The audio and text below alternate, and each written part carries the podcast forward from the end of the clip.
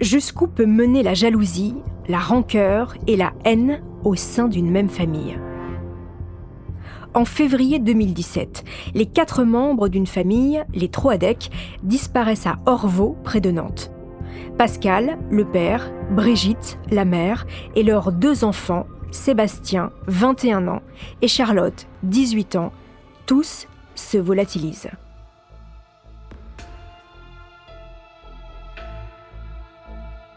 En réalité, ils ont été massacrés par Hubert Kawissin, le beau-frère de Brigitte et Pascal. Bienvenue dans Homicide, je suis Caroline Nogueras.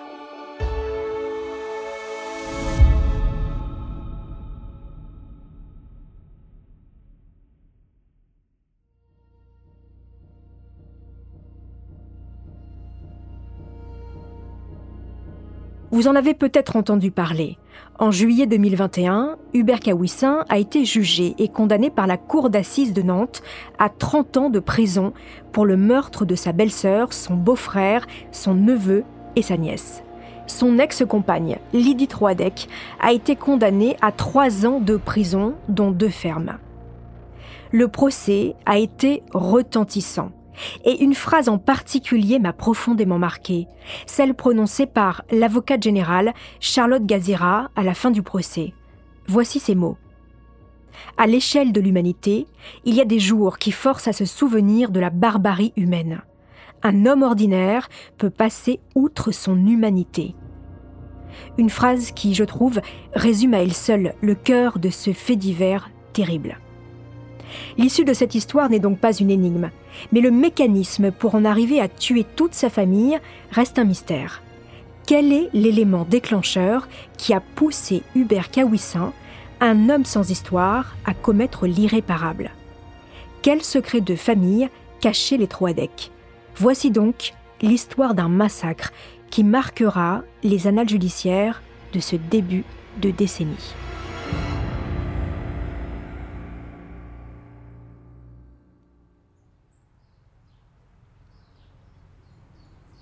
Jeudi 23 février 2017, dans un petit village du Finistère.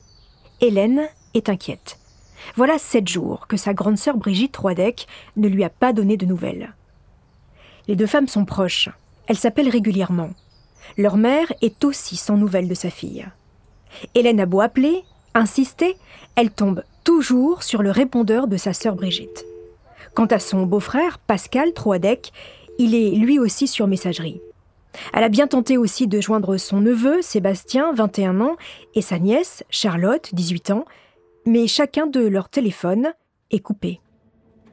Hélène se décide à appeler le bureau de sa sœur, au centre des impôts de Nantes. Mais les nouvelles ne sont pas rassurantes. Les collègues de Brigitte ne l'ont pas vue depuis plusieurs jours. Même constat du côté du travail de Pascal. Son patron est sans nouvelles de lui depuis quatre jours et il est très inquiet. Hélène en est persuadée. Il est arrivé quelque chose de grave à sa sœur et à sa famille. Sans plus attendre, elle appelle la gendarmerie qui se charge d'appeler la police municipale d'Orvaux, la petite ville où vivent les Troadec, près de Nantes. La police municipale alerte à son tour la sûreté départementale. Une famille qui disparaît dans la région, les policiers n'aiment pas ça. Ça leur rappelle de très mauvais souvenirs. Six ans plus tôt, toute une famille a été retrouvée morte dans les sous-sols de sa maison, excepté le père, un certain Xavier Dupont de Ligonnès, volatilisé et jamais retrouvé. Coup du sort ou hasard du destin, la maison des Troadec se trouve à seulement 3 km de celle des Dupont de Ligonnès. Cette fois-ci, les enquêteurs ne veulent pas perdre de temps.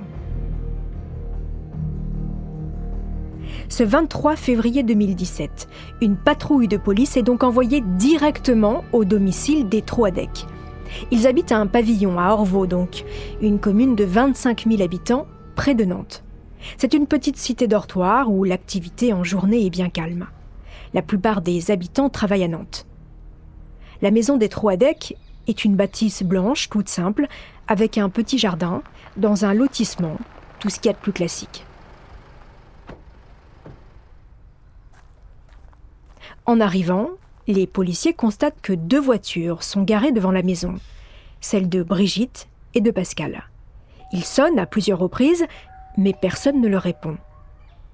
Alors, comme le veut la procédure, ils vont chercher un voisin comme témoin et se faufilent dans le jardin à l'arrière de la maison. Les voilà ensuite au sous-sol, dans la buanderie. Dans le tambour de la machine à laver, il y a du linge encore humide. Il ne fait pas chaud à l'intérieur, à peine 8 degrés. Le chauffage a été coupé. Étonnant pour un mois de février. Tout est calme. Dans la cuisine, rien n'est rangé. Un peu de vaisselle traîne dans l'évier, le frigo est plein, mais les denrées sont périmées. Une scène de la vie totalement figée. Autre constatation, il y a des chargeurs de téléphone un peu partout branchés sur les prises électriques, mais aucun téléphone.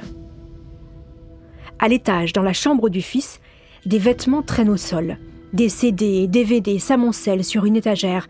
Mais ce qui étonne les policiers, c'est le portable de Sébastien au pied du lit, avec des traces qui ressemblent bien à du sang séché.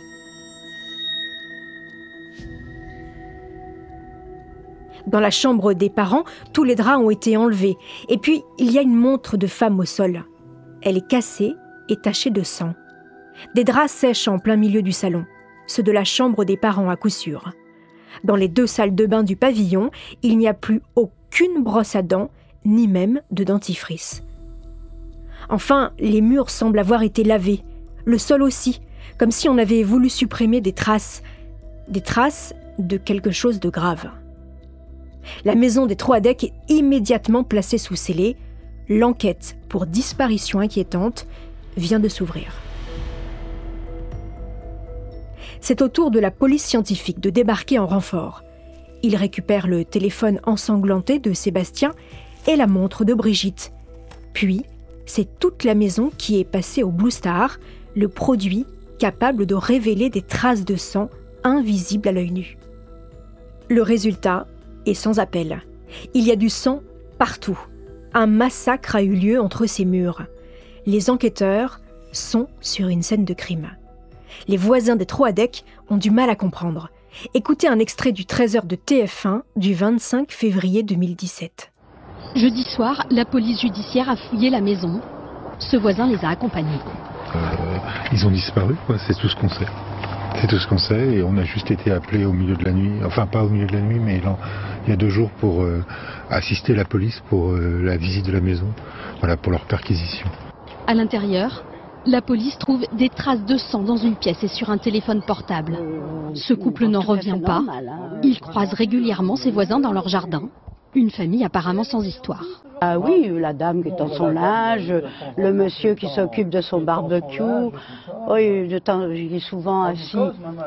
Il est souvent assis dehors là, en train de lire ou un truc comme ça. Que s'est-il passé dans le pavillon des Troadec, au beau milieu de ce quartier si tranquille? La famille a-t-elle entièrement été décimée? Est-ce que quelqu'un leur voulait du mal ou alors, à l'instar de l'affaire du pont de Ligonnès, l'un des quatre membres de la famille aurait-il tué tous les autres? À ce stade, toutes les suppositions sont encore possibles. Pour les enquêteurs, c'est une course contre la montre qui s'engage. Dans ce genre d'affaires, chaque minute compte. Pour tenter d'éclaircir cet épais mystère, ils vont se plonger dans la vie des Troadec, une famille a priori paisible et sans histoire. Les Troadec, des gens discrets donc. Selon leurs voisins, ils ne sont pas causants et plutôt repliés sur eux-mêmes. Ils ont peu d'amis, n'ont pas de distraction. Pascal, 49 ans, est électricien dans une entreprise de panneaux de signalisation. Il n'a jamais cherché à se créer des liens avec ses collègues de travail.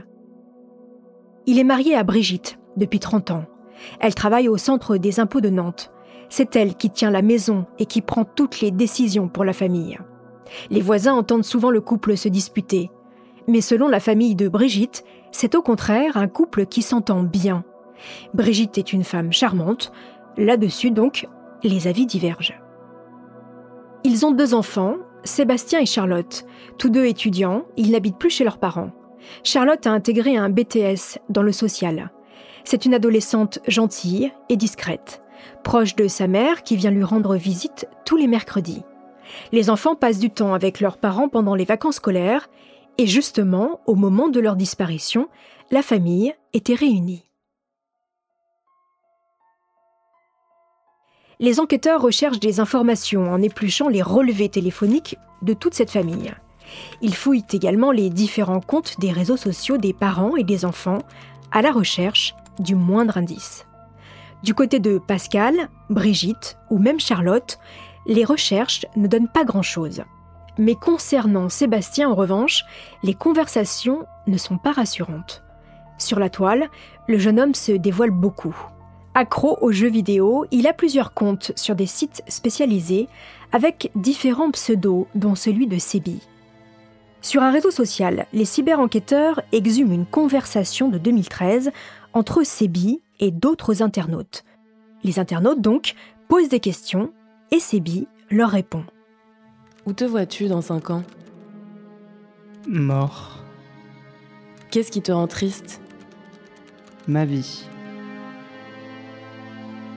Sur un autre forum, il écrit Je hais toute trace de vie. Et surtout moi. Les enquêteurs découvrent que Sébastien a même été condamné pour avoir proféré des menaces contre ses camarades de classe sur un blog. Et ce n'est pas tout. Il est en conflit avec son père. Toujours en 2013, il déclare sur Twitter C'est bon, j'en ai marre, je vais au commissariat porter plainte contre mon père. Puis, quelques mois plus tard, Sébastien se plaint d'avoir un père alcoolique et colérique. Il écrit Mes parents gueulent tout le temps et ils boivent. Et puis encore quelques mois plus tard. Putain, vivement ma mort. La vie me saoule. Si on savait ce qui se passe réellement dans ma tête, on me prendrait pour un fou sans morale. Le garçon a clairement un profil qui inquiète les enquêteurs.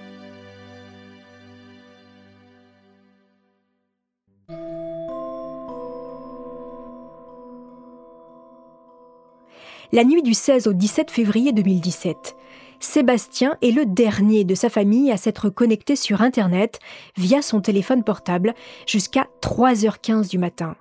C'est la dernière fois qu'il se connecte sur les réseaux sociaux. L'affaire du pont de Ligonnès aurait-elle inspiré le jeune homme? Sébastien aurait-il tué sur un coup de folie toute sa famille? Car contrairement aux voitures de Pascal et Brigitte, la sienne a disparu. La presse s'empare immédiatement de cette information et fait du jeune homme un possible suspect. Voici un extrait du journal télévisé de France 3 National le 27 février 2017. Depuis maintenant 11 jours, aucun signe de vie de la famille Troidec. Et plus l'enquête progresse, plus la police semble privilégier la thèse du drame familial.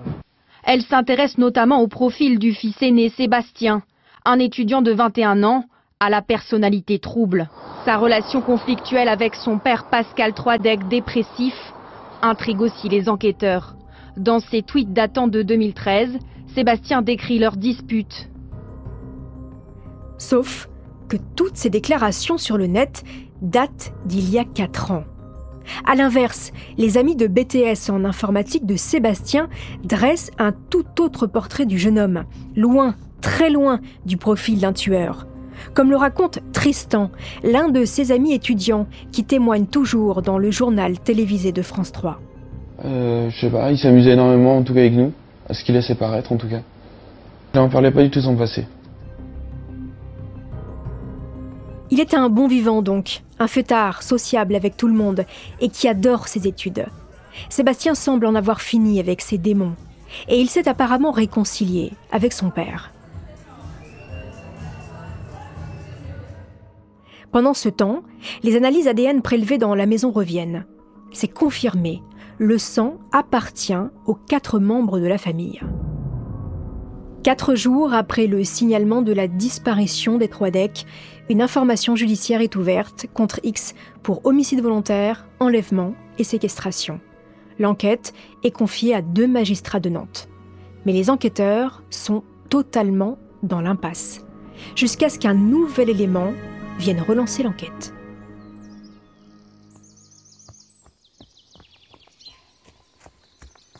À 260 km d'Orvaux, près de Brest, dans le Finistère. Alors qu'elle fait son jogging, comme d'habitude, en forêt, une femme repère en lisière du bois, dans un fossé, un pantalon. C'est un jean de couleur grise. La joggeuse intriguée fouille les poches du vêtement et à l'intérieur, elle découvre une carte bleue et une carte vitale au nom de Charlotte Troadec. Que fait le pantalon de Charlotte dans ce bois si loin de chez elle? Immédiatement, la gendarmerie, la police judiciaire et quelques flics de la police scientifique débarquent sur les lieux. Pour les enquêteurs, c'est l'incompréhension la plus totale. Le seul rapprochement possible est que les deux sœurs et la maman de Brigitte habitent dans le coin. D'ailleurs, Brigitte elle-même a grandi dans cette région avant de déménager à Orvaux. Alors, Charlotte serait-elle toujours en vie, cachée quelque part? L'hypothèse est mince, mais pas impossible. Quoi qu'il en soit, il faut ratisser la zone de fond en comble. Un important dispositif est alors mis en place dans le secteur. Pendant trois jours, pas moins de 80 gendarmes appelés en renfort par la police fouillent entièrement le périmètre à la recherche du moindre indice. Des chiens renifleurs sont amenés. Un hélicoptère survole la zone boisée. Tous les cours d'eau sont sondés sans relâche. Après une fouille minutieuse, un autre indice est retrouvé à 500 mètres du pantalon. Tout à fait étonnant. Deux BD appartenant à Pascal, le père de famille, lorsqu'il était en classe de quatrième. L'étiquette collée sur les livres l'atteste. Mais qu'est-ce que cela veut dire?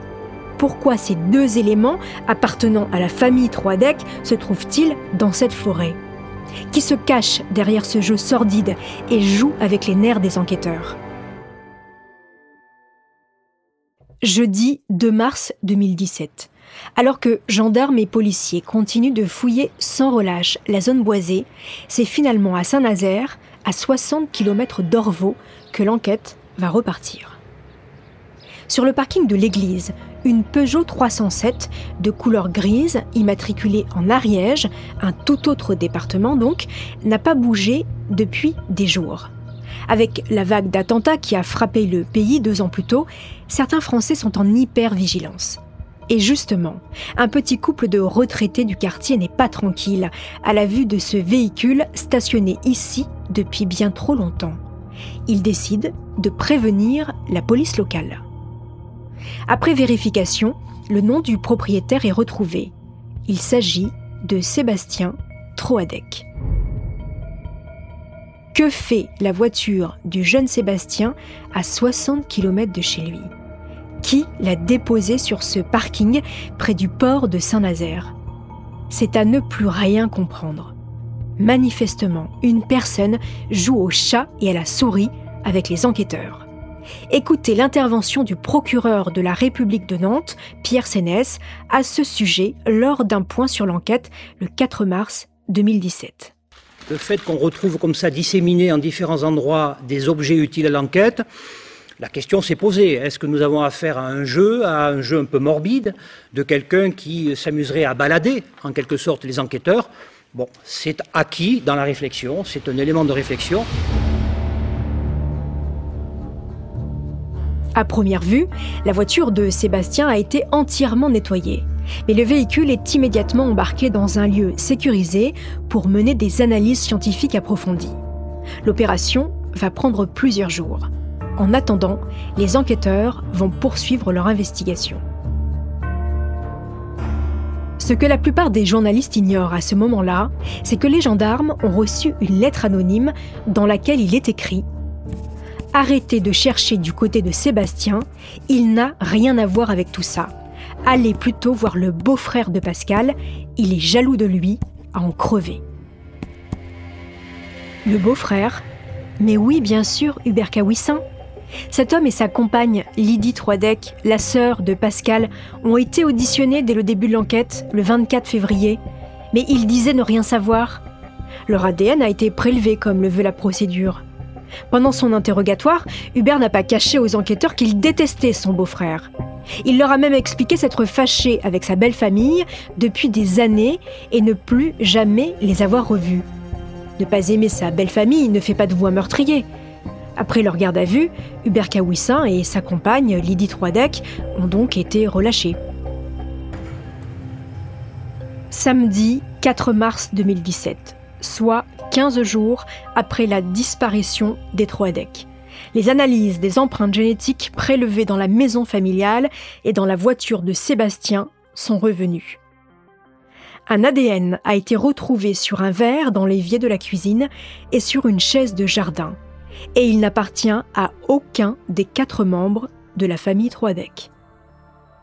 Quant à la voiture de Sébastien, ce même ADN a été retrouvé sur la commande du chauffage, le rétroviseur intérieur, l'un des appuis-têtes, mais aussi dans le coffre. Ça commence à faire beaucoup. Et désormais, les enquêteurs savent à qui appartient cet ADN. Il s'agit de celui d'Hubert Kawissin, le beau-frère de Pascal et Brigitte. L'enquête vient de faire un grand pas.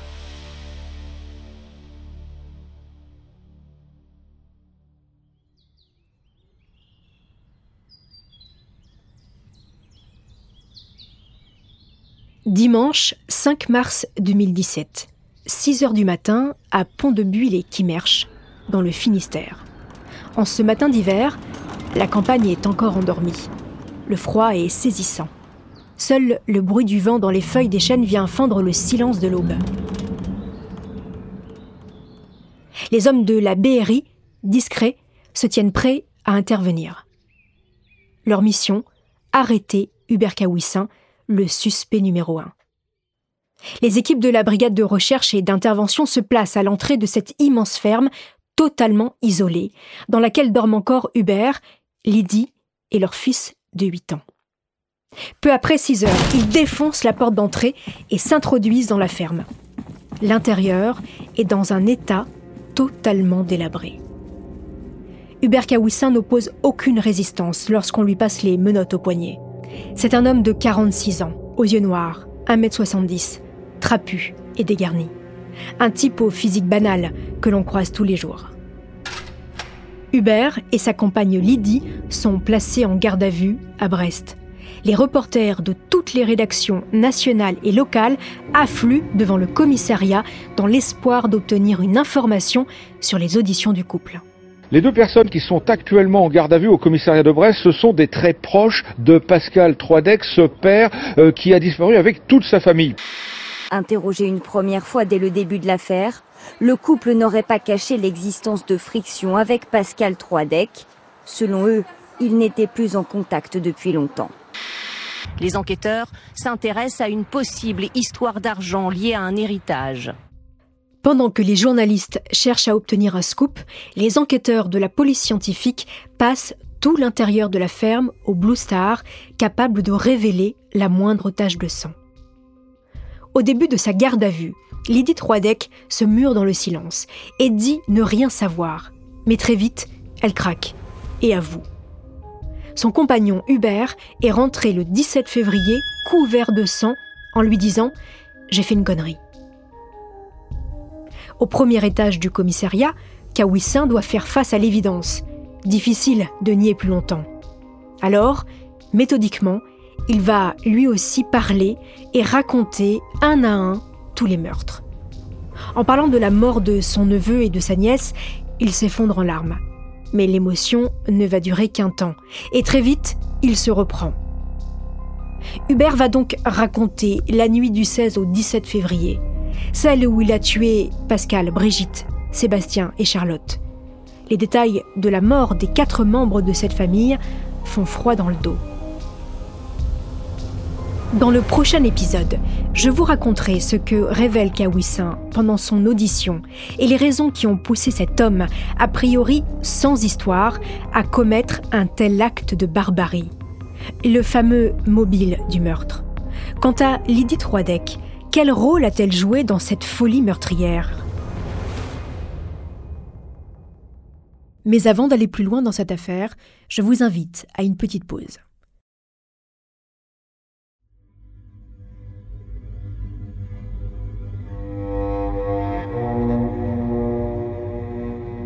Pour tenter de comprendre cette nuit de l'horreur où tout a basculé, il faut remonter quelques années en arrière dans la vie de Hubert Kawissin et Lydie Troidec. Hubert est ingénieur à l'arsenal de Brest. À l'époque, il est célibataire et sans enfant. Il fait beaucoup de tennis et autres sports pour se tailler un corps d'athlète dans le but de trouver l'amour. Il sort beaucoup et finit par rencontrer l'amour justement en 2006. Il a 36 ans. Elle s'appelle Lydie. Le couple s'installe très vite ensemble dans le petit pavillon qu'a fait construire Hubert à Plouguerneau, dans le Nord Finistère, un village bordé de falaises et de plages. Il a une bonne situation, ils ont l'air heureux.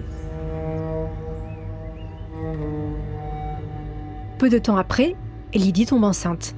Juste après sa grossesse, en 2009, elle tombe malade. Un cancer du sein qui la laisse handicapée du bras droit. Hubert a beaucoup de mal à le supporter, d'autant qu'il a aussi des soucis de santé. Il ne supporte plus aucun bruit, a des migraines terribles, au point de se taper littéralement la tête contre les murs. L'homme jovial sombre peu à peu dans la dépression. Le couple ne parle plus à personne et se coupe complètement du monde. En 2009, le père de Lydie décède. Cette mort va être le déclencheur du drame qui va se jouer par la suite. Hubert Kawissin raconte aux enquêteurs nourrir progressivement une haine contre son beau-frère Pascal. Mais pourquoi? Pour en comprendre la raison, il faut remonter quelques années en arrière. Pierre Troidec, le père de Lydie et de Pascal, était artisan plâtrier à Brest. En 2006, à la retraite, il effectue des travaux dans son immeuble et là, en cassant un mur dans la cave, il aurait découvert une cache avec des lingots et des pièces d'or qui dateraient de la période de la Deuxième Guerre mondiale. À cette époque, la ville de Brest est occupée par les Allemands et constamment bombardée. La Banque de France cherche à faire évacuer au plus vite son butin pour ne pas qu'il tombe aux mains des ennemis allemands. Des tonnes de pièces d'or sont donc évacuées via le port de Brest vers l'Amérique. Parmi ce trésor, un sac de 50 kilos de pièces d'or aurait disparu. C'est donc une partie de cet or que le père Troidec aurait retrouvé par hasard en 2006. Au lieu de déclarer ce butin, Pierre aurait caché le trésor dans le grenier du garage de la maison familiale. En 2009, il décède des suites d'un cancer. Et pour sa femme, Renée Troidec, c'est à ce moment que tout aurait basculé.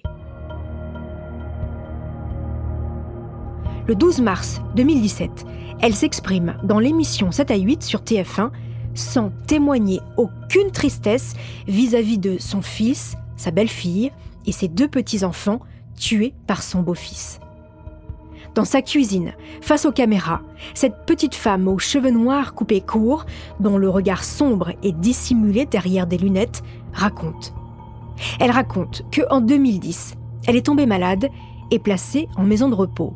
Pascal, son fils, serait venu lui demander les clés de la maison pour, pense-t-elle, récupérer tout l'or caché par le père de famille. Et elle explique que Pascal n'aurait rien voulu partager avec sa sœur Lydie et son beau-frère Hubert. En 2014, René provoque chez elle une réunion entre les deux familles et la discussion dérape violemment.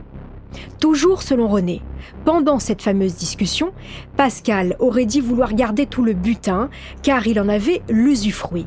Le ton serait monté au point que Pascal aurait renversé violemment la table de la salle à manger. Pour René, son fils Pascal aurait donc spolié sa sœur de plusieurs millions d'euros. Après cette réunion de famille, René coupe définitivement les ponts avec son fils Pascal et ne reverra plus jamais ses petits-enfants, Sébastien et Charlotte.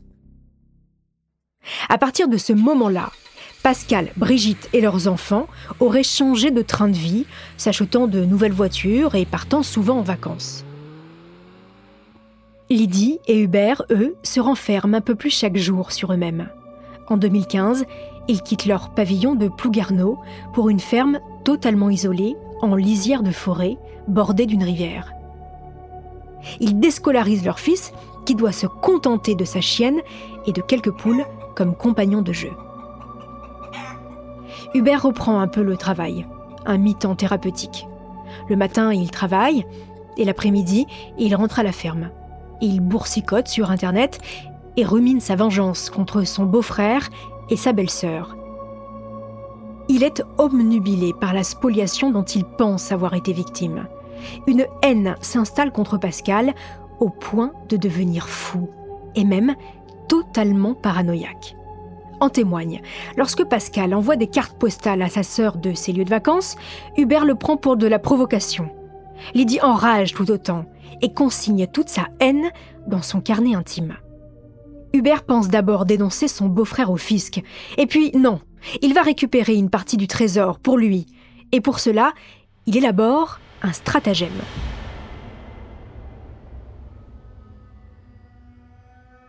Au policier, il explique que le jeudi 16 février 2017, il parcourt les 300 km qui le séparent d'Orvaux et se faufile dans la soirée dans la maison de son beau-frère par le garage.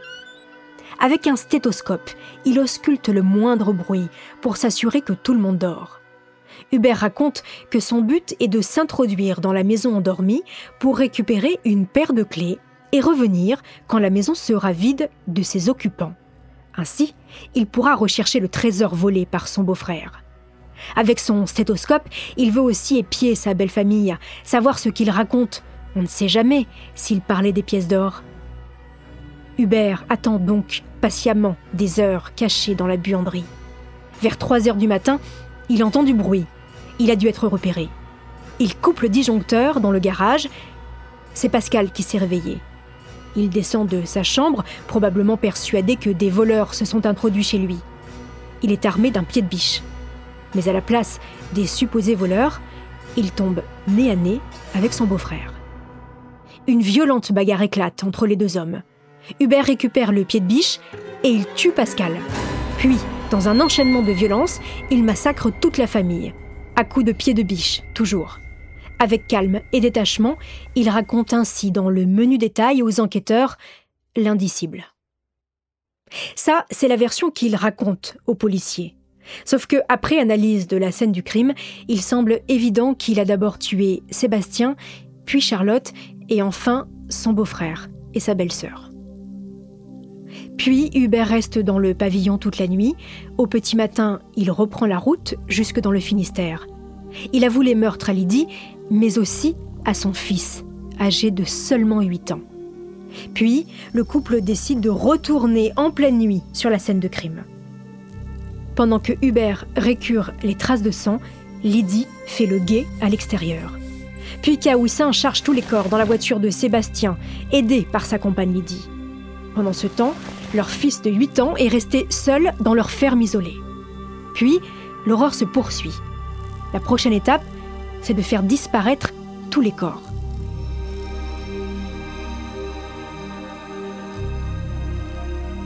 Sur le terrain, derrière sa ferme dans la cour, Hubert découpe et broie en plus de 350 morceaux les cadavres de sa belle famille. Un massacre sans sépulture. Hubert les réduit en poussière. Il tente de les brûler. Oui, de les brûler et les quelques bouts qui restent, eh bien, il les enterre un peu partout près de sa maison. Hubert raconte ensuite que pour brouiller les pistes, il jette ça et là des objets de la famille, dans le seul but de faire perdre du temps aux enquêteurs. Le pantalon de Charlotte près de chez lui, la voiture de son neveu à 60 km d'Orvaux. Il veut prendre de l'avance et brouiller les cartes. Puis, après avoir commis l'horreur, le couple fait comme si de rien n'était. Lydie appelle sa mère et lui dit que tout va bien. Après les aveux sordides de Hubert Kawissin, les enquêteurs gardent espoir de retrouver des fragments de corps de la famille Troidec. Le mercredi 8 mars 2017, c'est une valse de gyrophares sur la ferme de Pont-de-Buis. Plus de 200 policiers et experts sont présents pour passer toute la propriété au peigne fin. Un travail de fouille titanesque. Après plusieurs jours, des extraits de corps sont exhumés. Écoutez le reportage de France 3, Pays de la Loire, du 8 mars 2017. 160 policiers et des experts scientifiques ont ratissé aujourd'hui une zone difficile d'accès, marécageuse avec beaucoup de végétaux. On est sur une étendue d'une trentaine d'hectares sur la commune de Pont-de-Buis, dans le Finistère. C'est là que réside le couple formé par Hubert Kawissin, le meurtrier présumé, et son épouse Lydie. Les fouilles ont commencé ce matin et dans la journée, des restes humains ont été découverts sur les indications d'Hubert Kawissin, qui pour le moment collabore avec les magistrats instructeurs. Il avait avoué dimanche, lors de sa garde à vue, le meurtre de Pascal et Brigitte Troadec et de leurs deux enfants, Sébastien et Charlotte. L'homme avait expliqué aux enquêteurs qu'il avait ensuite découpé les cadavres pour les brûler ou les enterrer.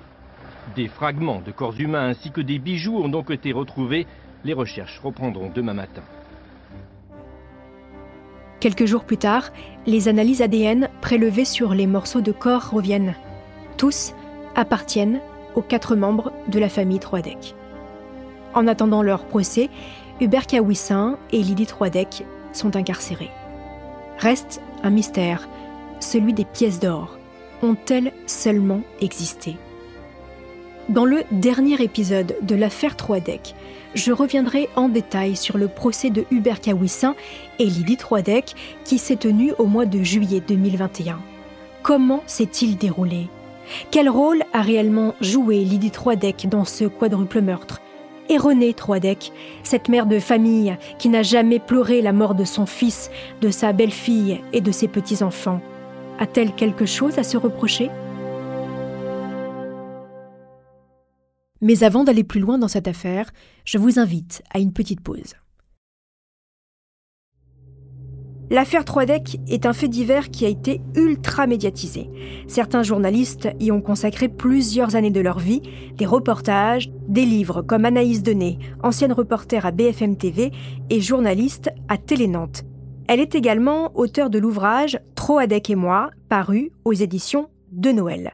Anaïs Denet est mon invitée. Bonjour Anaïs. Bonjour. Merci donc d'avoir accepté euh, mon invitation. Alors l'histoire de cette famille, c'est celle d'une querelle d'héritage qui finit dans un bain de sang. L'argent, la jalousie, la famille, la famille, pardon, il y a tous les ingrédients d'un roman noir. Est-ce que c'est tout cela qui vous a donné envie Anaïs d'en faire un livre, mêlé bien sûr au fait que c'était le premier fait divers que vous étiez amené à couvrir? Oui, effectivement, il y a un peu les deux raisons. C'est que l'histoire me parlait parce que c'est une histoire de famille et que je pense qu'elle parle à beaucoup de, à beaucoup de monde. Euh, il y a euh, voilà, des histoires de jalousie, on a des maladies, on a des problèmes d'argent. Donc, c'est un petit peu l'histoire de deux familles qui s'observent, euh, dont une qui qui est très vite atteinte d'un délire paranoïaque. Et puis, la deuxième raison qui m'a poussée à écrire, et c'était celle-là avant tout, euh, c'est que c'était mon premier fait divers et il était plutôt costaud euh, pour un premier. Euh, et comme je n'avais pas de, de contact à l'époque avec les policiers, avec la justice, parce que j'avais pas de réseau encore concrètement construit à Nantes, et je suis allée frapper aux portes directement des familles, voilà, des oncles, des tantes, des parents, des grands-parents, et euh, c'est comme ça que j'ai réussi en fait euh, bah, à obtenir des témoignages, à comprendre ce qui s'était passé. Moi, je suis, je vais les voir au moment en plus où on découvre tout ça, donc ils sont dans l'émotion. Euh, et moi, je vais l'être avec eux. C'est-à-dire que je vais pas rester indemne, je vais pas rester fermée à tout ça, évidemment. Quatre ans après les faits, c'est enfin l'ouverture du, du, procès, les assises de Loire-Atlantique. Comment se présente Hubert Kawissin lors de sa première journée d'audience? Est-ce que c'est l'homme que vous aviez imaginé?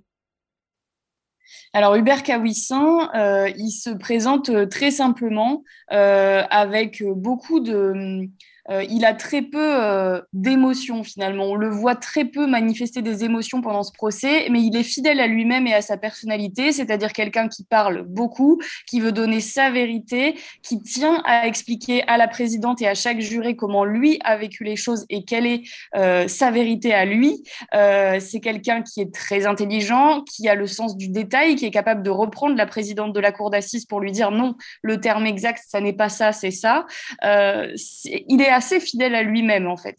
Euh, cette personnalité très pointilleuse, très minutieuse, elle se ressent pendant le procès. Et je vous pose la même question sur son ex-compagne, Lydie Troidec. Comment elle est, elle, pendant tout ce, procès? Lydie n'est pas du tout dans la même posture puisqu'elle elle manifeste plus de regrets, plus d'émotions. Euh, ça ne durera pas très longtemps, euh, comme euh, une femme sous emprise, assez naïve, qui n'a pas tout compris, qui n'a pas tout saisi et qui s'est laissée embarquer. On va comprendre avec les experts psychiatres et avec les enregistrements pendant ce procès que la réalité est un petit peu plus complexe que ça. Oui, qu'elle est loin du portrait qu'elle veut, qu'elle tend à donner. Elle ne le tiendra pas jusqu'au bout de ce procès, ce portrait. Alors cette affaire, vous l'avez dit euh, en préambule, c'est l'histoire de deux familles, d'une jalousie, d'un couple qui s'enferme dans sa vérité au point de se couper du monde et de vouloir tuer euh, ceux qui les ont soi-disant spoliés. A-t-on aujourd'hui plus d'explications sur le mécanisme qui s'opère au fur et à mesure dans l'esprit de Caoussin pour en arriver jusqu'au drame? Qui est-il cet homme pour en arriver jusqu'à tuer? Alors, moi, j'avais eu une première partie des explications avec sa mère, puisque moi, j'ai écrit ce livre aussi parce que j'ai pu discuter avec Marie-Françoise Caouissin, qui est la mère d'Hubert. Euh, elle n'a parlé qu'avec moi.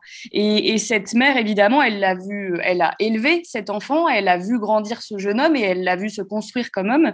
Et donc, elle donne des éléments d'explication. Hubert Caouissin, c'est un petit garçon qui n'a pas de chance. Euh, c'est un petit garçon qui ne va pas à l'école, qui est dispensé de sport, qui a des problèmes au niveau du cœur, euh, qui ne s'intègre pas, qui n'a pas beaucoup d'amis. On lui connaît une petite voisine pas loin de la maison avec qui il joue, mais voilà, c'est tout.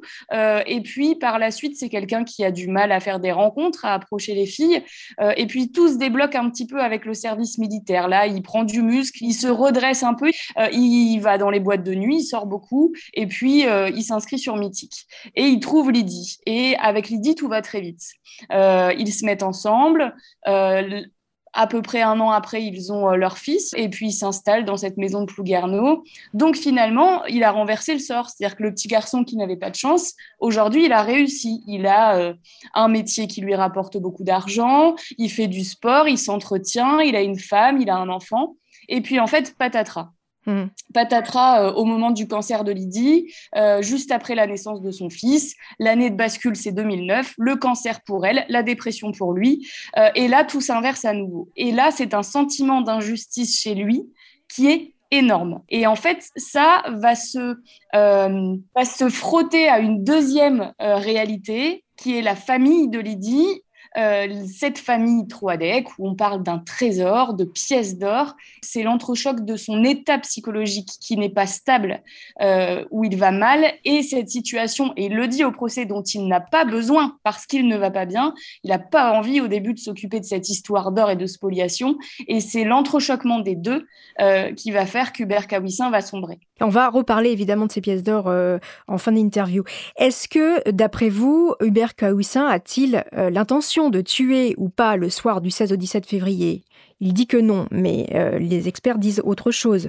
Alors, les, alors moi, j'ai pas forcément d'avis sur la question, mais les experts disent que jusqu'au moment où il est devant la porte à Orvaux, c'est-à-dire tout le processus qui fait qu'il fait ses 300 km, qu'il se poste devant la maison, euh, tout ça, pour eux, c'est Hubert Cabouissin en légitime défense dans son délire paranoïaque.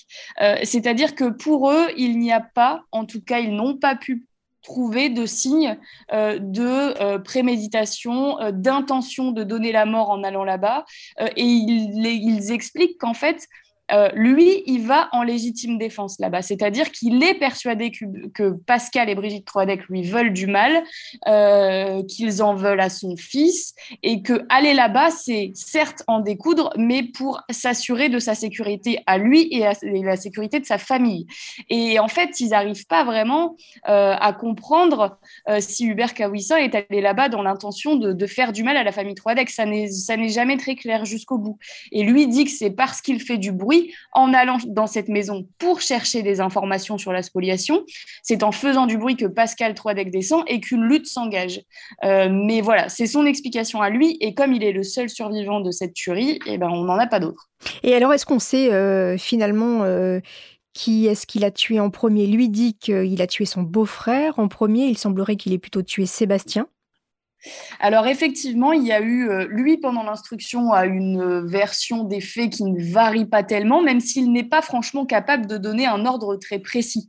Euh, et puis au procès, c'est vrai qu'on sent que tout ça tangue un peu euh, sous les questions des parties civiles, et on se rend compte que lui n'est sans doute pas très sûr. Puis il parle de flashback, hein, il se souvient d'épisodes, mais pas de tout dans cette maison.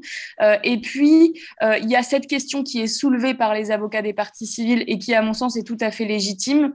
Les projections de sang pour les enfants Sébastien et Charlotte qui sont dans les deux chambres au rez-de-chaussée, ces projections de sang sont essentiellement euh, dirigées vers les tables de nuit, les murs qui sont situés près des tables de nuit des têtes de lit, ce qui peut laisser penser que les enfants ont été tués pendant leur sommeil. Mhm.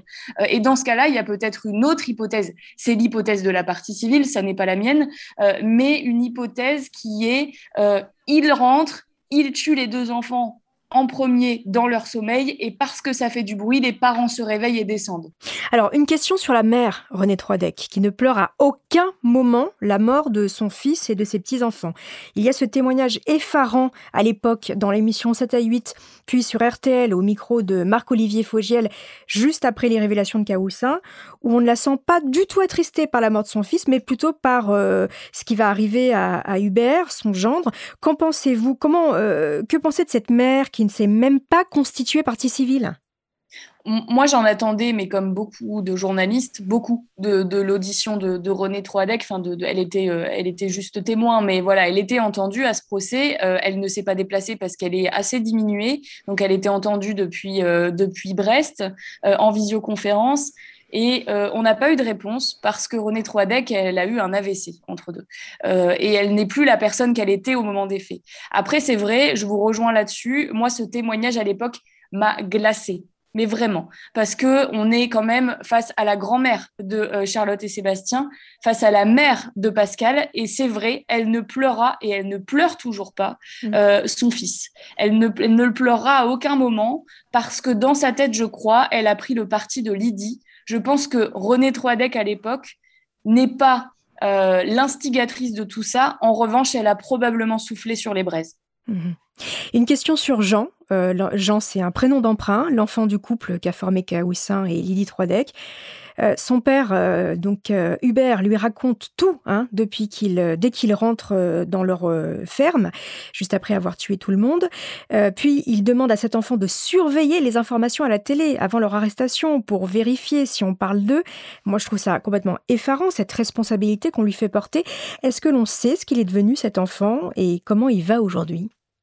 Alors, j'ai même envie de vous dire, la principale responsabilité qu'il lui fait porter, euh, il y a les deux dont vous avez parlé, mais la pire, je crois, euh, c'est qu'à un moment, Hubert Kawissin, après avoir commis les quatre crimes et être revenu euh, à Pont-de-Buis, demande à son fils est-ce que papa doit mourir ou est-ce que papa doit partir en prison toute sa vie? C'est le fils, il va demander à son enfant de 8 ans de prendre cette responsabilité. Et son fils va lui dire je préfère que tu ailles en prison toute la vie. Mhm. Et c'est uniquement pour cette raison qu'Hubert Kawissin ne se suicide pas. Ah c'est terrible. C'est terrible parce que c'est un enfant de 8 ans. Et on lui fait porter cette responsabilité. Terrible. Et c'est très complexe à la fois parce que son père, il l'aime.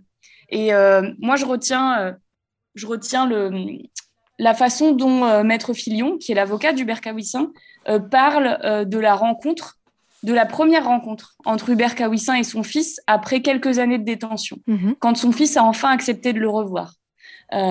Et c'est un moment très fort et très beau et plein d'amour euh, parce que il aime son père. Et ce petit garçon, moi, j'ai beaucoup d'espoir parce que euh, les assistantes qui l'entourent, euh, qui s'occupent de lui, qui lui ont trouvé une place dans un foyer, qui le suivent au quotidien, parlent d'un enfant très intelligent, qui comprend, qui comprend une partie de ce qui s'est passé, qui comprend aussi qu'il faut s'en détacher, qui a fait le, la paix entre guillemets avec ses parents, qui sait que ses parents ont fait des choses qu'il ne faut pas faire dans la vie, mais qu'il a aussi des bons souvenirs et des souvenirs d'amour avec eux. Et qu'il y a cette paix-là qu'il garde pour lui. Aujourd'hui, il a 12 ans et moi, j'ai vraiment envie que ce petit garçon, bah, déjà, puisse ne plus du tout être identifié dans sa vie comme l'enfant euh, de l'affaire Troadec et qu'il puisse grandir en se détachant de tout ça et en ayant une belle vie. J'ai une toute dernière question, Anaïs, bien évidemment, euh, sur euh, le mobile. On le sait, hein, c'est ces fameuses euh, pièces d'or qui auraient été cachées par le père Troadec. Finalement, à l'issue de ce procès, est-ce qu'on sait si c'est une histoire inventée ou si ces pièces d'or ont bien existé? Bah, Ces pièces d'or n'ont jamais existé. ces pièces d'or n'ont jamais existé. Après, il y a une réalité historique qui est là. C'est qu'en juin 1940, on cache l'or de la Banque de France à Brest. Ça prend la direction de la mer des États-Unis pour échapper aux Allemands. Ça, c'est une réalité. Et il y a une autre réalité que les historiens attestent à Brest. Oui, il y a bien un sac de pièces d'or qui est tombé dans l'eau au moment du chargement. Sauf que quand on va à Brest et qu'on discute avec les gens du quartier Recouvrance, tout le monde a un grand-père, un oncle, un frère qui a soi-disant retrouvé ces pièces d'or. Donc c'est une, une réalité historique qui s'est transformée en légende ou en fantasme familial pour beaucoup de monde à Brest et qui probablement était aussi installé dans la famille Troadec. Anaïs Denet, merci beaucoup d'avoir accepté mon invitation. Je rappelle le titre de votre livre, Troadec et moi, paru aux éditions de Noël. Merci beaucoup. Merci. Merci, chers auditeurs, d'avoir suivi cette saison de Homicide. En attendant de nous retrouver, n'hésitez pas à me laisser des commentaires sur vos plateformes d'écoute préférées.